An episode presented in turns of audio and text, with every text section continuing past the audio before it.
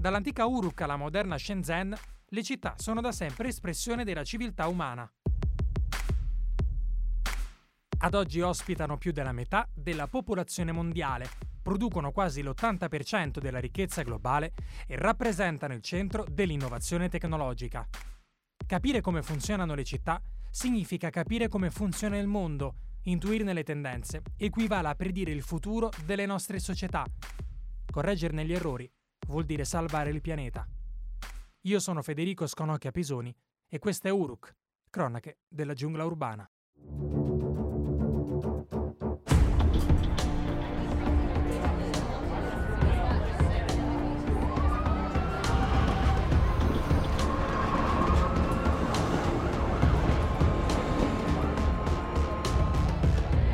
Uruk, cronache della giungla urbana.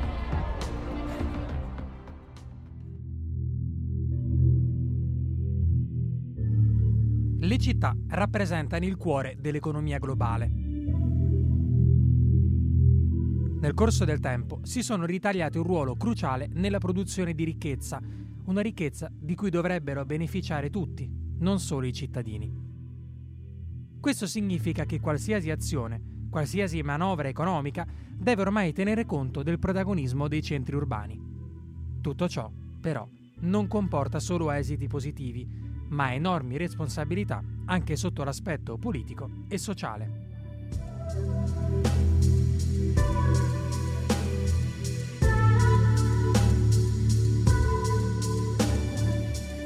Negli ultimi anni la ricchezza delle città insidia il primato degli stati nazionali.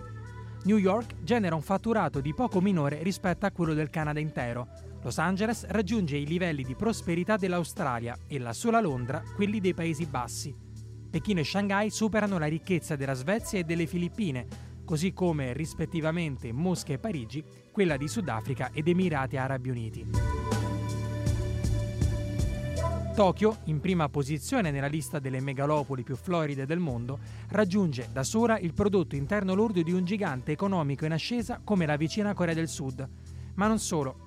Se si sommassero insieme le 10 più grandi città del mondo, si arriverebbe a contare un prodotto interno lordo totale di circa 10 mila miliardi di dollari, un numero più grande di quello generato da Giappone e Germania.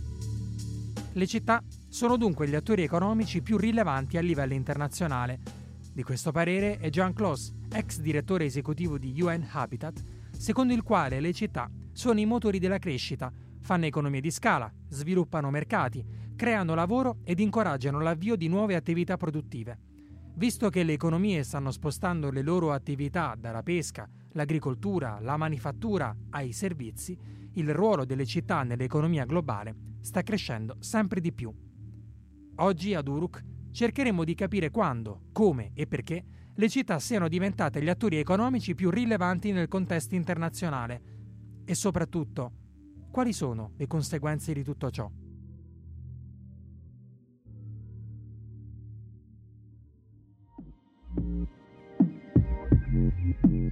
Le città sono a ragione, secondo Kloss, il cuore dell'economia mondiale. Tale ruolo si confà naturalmente ai centri urbani, da sempre culla dello sviluppo economico. Eppure, mai come oggi, esse sono essenziali per il progredire umano. Di per sé l'agglomerato urbano è lo strumento migliore per generare economie floride. Tuttavia, oggi il tema è diventato quello di Cluster of Innovation, ovvero come all'interno dei centri urbani ad alta densità si possano creare delle eccellenze improntate non solo al mero sviluppo economico, ma ad una vera e propria innovazione, collegata al ruolo centrale della tecnologia.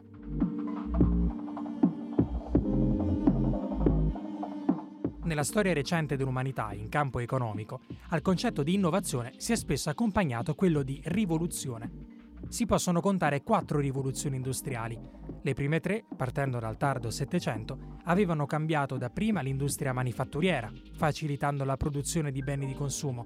Un secolo dopo, l'avvento dell'elettricità avviò la produzione di massa su vasta scala. La terza ondata fu caratterizzata dall'arrivo dei computer e della tecnologia. Pochi anni fa, per descrivere il nuovo trend economico, venne coniato il termine quarta rivoluzione industriale, ovvero la tendenza all'automazione industriale, sviluppando nuove tecnologie che combinino la sfera fisica, digitale e biologica.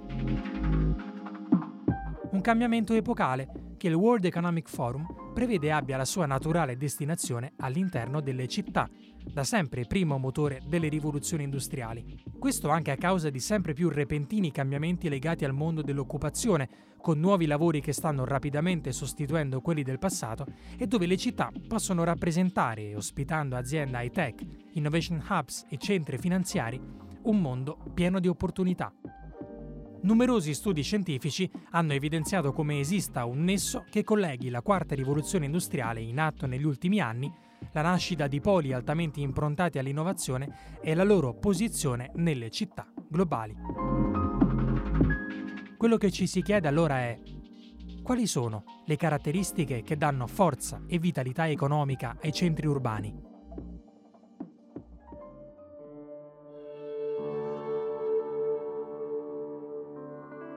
Cosa rendono forti e di estrema rilevanza i centri di innovazione tecnologica e perché questi riescono a nascere solo in città?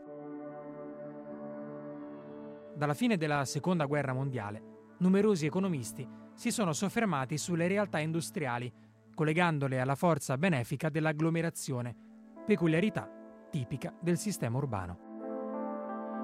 Una delle caratteristiche più importanti è legata al tema della condivisione.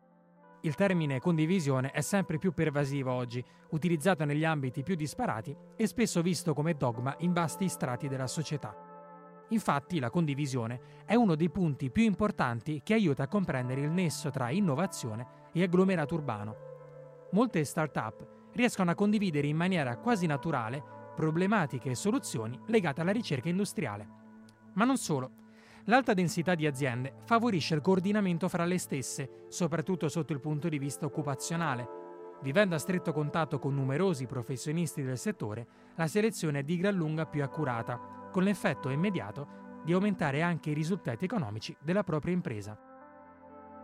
Il tema della mobilità dei lavoratori diventa così centrale e non solo per le sue conseguenze positive L'alta competitività si trasmette anche alle aziende che per trattenere i lavoratori altamente qualificati sono spesso costrette ad aumentare gli investimenti sul personale e di conseguenza il costo del lavoro. Altro tema assolutamente cruciale è quello del knowledge spillover, Esso consiste nella facilità con cui, grazie alla densità geografica che si ha nei cluster, si diffondono conoscenze fra start-up ed è come se le informazioni cui giungono in possesso determinate aziende non possano fare a meno di tracimare e dilagare al di fuori di esse, arrecando benefici effetti alle altre imprese presenti sul territorio.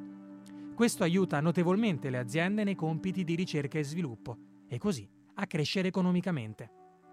Negli ultimi anni abbiamo assistito all'esplosione di veri e propri centri dell'innovazione all'interno delle città, cluster che hanno aperto alle città numerose possibilità per essere accreditate nel novero degli attori internazionali di rilevanza.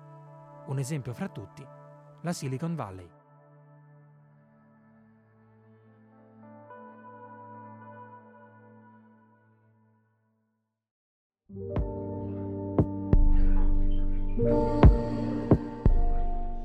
Esiste così un nesso che collega il ruolo dell'agglomerato urbano con lo sviluppo e l'innovazione. Un processo storico che ha consentito, nel XXI secolo, di realizzare centri cittadini ad elevata densità di imprese e capitale umano, oltre che di start-up creatori di prodotti altamente tecnologici. Esiste un luogo, negli Stati Uniti, che ha segnato un punto cruciale nella storia delle città, la Silicon Valley. Sia nell'immaginario collettivo che dal punto di vista strettamente numerico, la Silicon Valley riveste un ruolo di primaria importanza come centro dell'innovazione a livello globale. Questo si deve in gran parte, come è ovvio che sia, al suo successo economico. Secondo il Federal Bureau of Economic Analysis, la Baia di San Francisco produce quasi 130 mila dollari per capita in PIL e il risultato economico finale si aggirerebbe intorno ai 275 miliardi di dollari. La Silicon Valley nasce durante la Seconda Guerra Mondiale, quando, dopo l'attacco dei giapponesi a Pearl Harbor, il governo americano decise di stanziare fondi per la ricerca militare nella zona da cui sarebbero dovuti partire i soldati, ovvero Oakland. Grazie alla presenza delle università di Stanford e Berkeley, centri di innovazione, la Silicon Valley riuscì velocemente a svilupparsi.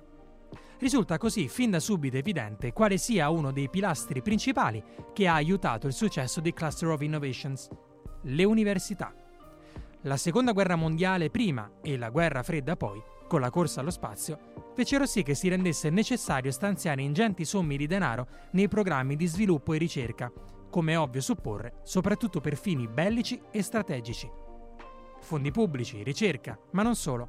Di enorme rilevanza è la componente lavorativa. Uno dei segreti che fa degli agglomerati urbani, così come dei cluster of innovation, il centro dell'economia mondiale, è dovuto in gran parte ai lavoratori altamente qualificati. Oltre ad essere delle vere e proprie eccellenze individuali, hanno saputo spesso dimostrarsi veri imprenditori, estremamente motivati e volti alla costante ricerca dell'innovazione, quasi sostituendosi nel corso del tempo agli imprenditori originari.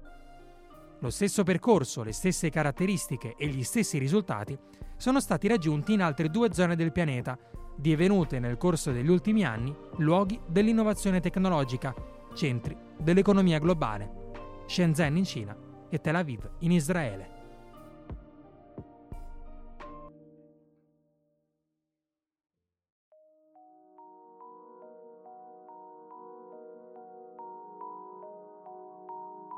La Silicon Wadi ha reso lo Stato ebraico leader nel settore della ricerca, ma ciò è stato possibile solo grazie ad un forte intervento statale. Nelle classifiche OSCE sulle percentuali di PIL dedicate a programmi di sviluppo e ricerca, Israele condivide la prima posizione con la Corea del Sud, arrivando a spendere quasi il 5% del proprio prodotto interno lordo in ricerca e sviluppo. Questo dato è ancora più sorprendente se comparato a quanto spendono Stati Uniti e Cina, rispettivamente 2,5 e 2%, e la dimensione economica dello Stato ebraico. Per il Fondo Monetario Internazionale, la Banca Mondiale e le Nazioni Unite, nella classifica mondiale Israele arriva a stento ad occupare la trentesima posizione. Eppure, la Silicon Wadi vanta il più alto numero di imprese registrate nel Nasdaq dopo Cina e Stati Uniti, più di 10.000 aziende nel territorio, delle quali quasi il 3% produce un fatturato annuo di più di 100 milioni, creando un'occupazione pari al 9% della sua forza lavoro. Fra gli altri fattori che hanno aiutato la Silicon Wadi, e dunque lo Stato, a crescere sotto il punto di vista dell'innovazione si contano indubbiamente il ruolo delle università e più in generale la formazione avanzata. Israele conta infatti il 40% della popolazione con una educazione di terzo livello, la più alta nell'area OSCE, ed è fra i paesi con il numero più alto di ingegneri, ricercatori e brevetti registrati. Ma forse, ancora più interessante, si rivela essere il caso cinese. Il governo centrale, i centri di ricerca e i lavoratori specializzati sono stati gli elementi che hanno contribuito allo sviluppo del Cluster of Innovation cinese. Se oggi la Cina ricopre il secondo posto come economia più avanzata al mondo, insidiando lo strapotere degli Stati Uniti, lo si deve in gran parte ai suoi Cluster of Innovation. Lo Zhangjiang High Tech Park ospita 400 istituzioni di ricerca e sviluppo, 3.600 aziende e 100.000 lavoratori specializzati e fattura intorno agli 8 miliardi di dollari l'anno. Il cluster cinese trae le sue origini dalla creazione delle zone economiche speciali negli anni 70, aree dove le leggi del business e del commercio erano e sono differenti dal resto del paese, con la concessione di ampie forme di autonomia e decentralizzazione. Oggi le borse di Shanghai e Shenzhen, megalopoli sorte dalla creazione delle zone economiche speciali, sono nelle prime posizioni del ranking mondiale, insieme a quella di Hong Kong. Le zone economiche speciali non erano nate per essere città in senso stretto, ma in pratica i tre agglomerati urbani sopra citati sono, oggigiorno, contati nel computo delle città globali e rappresentano punte di eccellenza nel settore delle tecnologie dell'informazione e della comunicazione e future protagoniste della quarta rivoluzione industriale.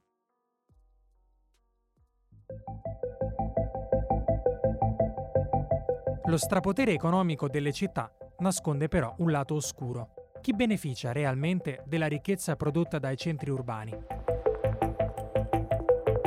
Il tema della disuguaglianza economica nelle città è prioritario nell'agenda di ogni governo locale e nazionale.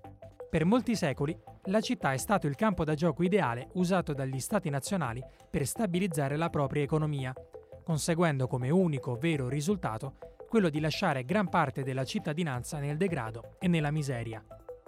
David Harvey, geografo e politologo britannico, ha ricostruito le fila di questa storia, ridando vita al concetto di diritto alla città. Ma di che cosa si tratta? Per diritto alla città si intende la necessità, anche sotto il punto di vista strettamente giuridico, di tutelare i cittadini e renderli compartecipi delle trasformazioni della stessa. Processi di inclusione, costruzione dal basso, tutti concetti che oggi fanno parte della nostra cultura, ma che storicamente non sono mai stati avallati dalle forze al potere. Adottando un approccio marxista, David Harvey studia, secondo la lotta di classe, le dinamiche che hanno portato alle grandi trasformazioni urbane nel mondo. Nel 1853 Napoleone III, per assorbire il surplus commerciale e finanziario, decise di incaricare l'architetto urbanista Haussmann di rimodellare la capitale, Parigi. Haussmann ridisegnò completamente la mappa della Ville Lumière, abolendo i quartieri centrali e costruendo grandi boulevard. L'obiettivo era duplice, evitare il ripetersi dei disordini del 1848, ma soprattutto offrire a banche e speculatori privati la possibilità di investire denaro. Il risultato fu che gli operai, le classi meno agiate, coloro che vivevano ai margini della società, furono trasferiti dal centro alla periferia, subendo un processo di trasformazione urbana imposto dall'alto e che li relegava in una posizione di subalternità. La città, da allora, divenne l'attore più idoneo per assorbire il surplus di capitale e sventramenti del genere furono emulati anche a Roma, dove negli anni 30 del Novecento gli abitanti del centro storico furono trasferiti nelle nuove borgate, spesso in condizioni di estremo disagio, senza corrente elettrica e privi di acqua potabile. Ancora oggi nel mondo è forte e presente il tema delle disuguaglianze all'interno della città, specie se si tratta di megalopoli in contesti economici più svantaggiati. Le slums rappresentano il sintomo più grave di questa malattia urbana.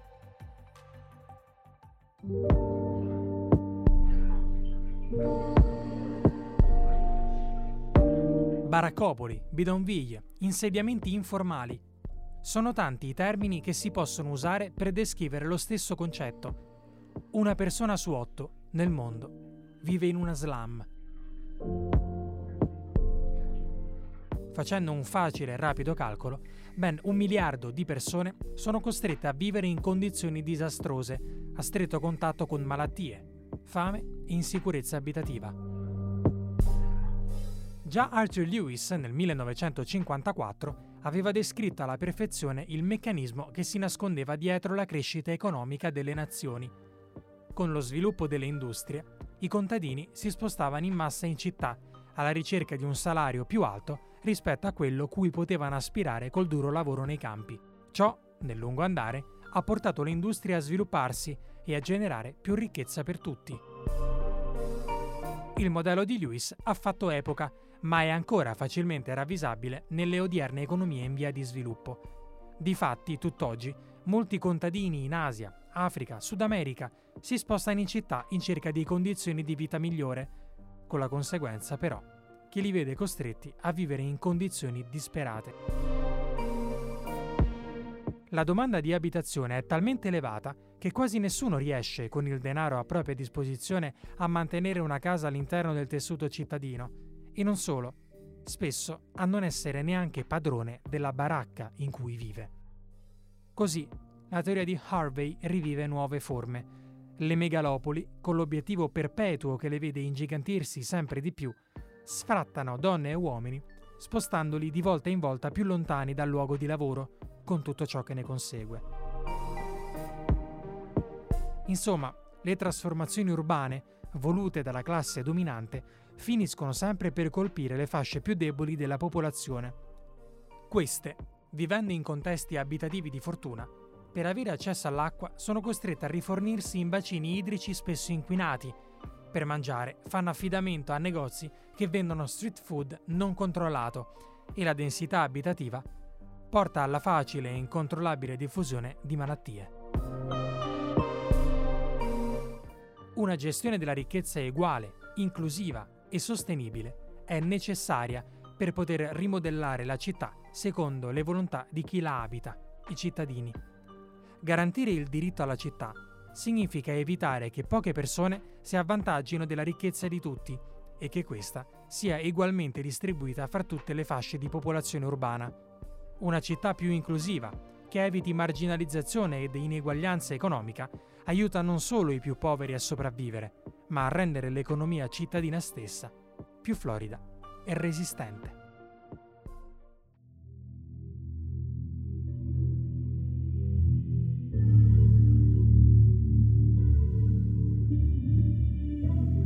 Le città rappresentano il cuore dell'economia globale. Ospitando i più grandi centri dell'innovazione tecnologica, aiutano lo sviluppo di tutte le zone del pianeta, anche quelle non urbanizzate. Tutto ciò però non comporta solo esiti positivi, ma enormi responsabilità anche sotto l'aspetto politico e sociale. Chi beneficia della ricchezza all'interno delle città? Come distribuirle ugualmente per tutta la popolazione?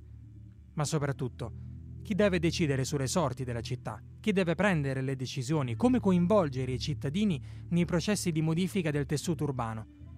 Negli ultimi anni i governi, locali e nazionali, hanno fatto passi da gigante nel garantire una sempre più alta qualità della vita per le persone, soprattutto in città. L'obiettivo è quello di rendere la città sempre più un luogo libero, inclusivo, in cui tutti possono creare e beneficiare della ricchezza prodotta.